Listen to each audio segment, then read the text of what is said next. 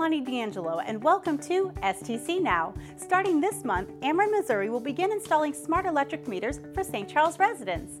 These new meters will be the first in the St. Louis metro area, and they can help you manage energy use and possibly save money, while also providing more reliable electricity and faster connection. You'll receive notice through a postcard and a message on your electric bill approximately 30 days before your meter upgrade. Visit Ameren, Missouri online for more information.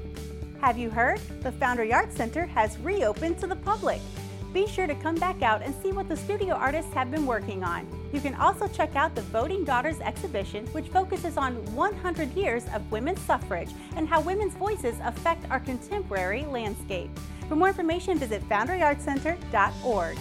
Take some time to cool off at Parks and Recreation's aquatic facilities in Wapelhorst, Blanchette, and McNair Parks. Whether you want a scalable rock climbing wall, take a ride down the lazy river, or check out a variety of exciting slides. There's something for everyone. For more information, including capacity restrictions and zip code residency requirements, visit stcharlesparks.com. Did you know Republic Services offers simple recycling guidelines on their website?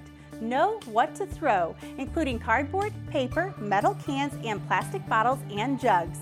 Also make sure the materials are empty, clean and dry, and don't put recyclables in bags or containers. For more information, visit Republic Services online. Have a great and safe Independence Day.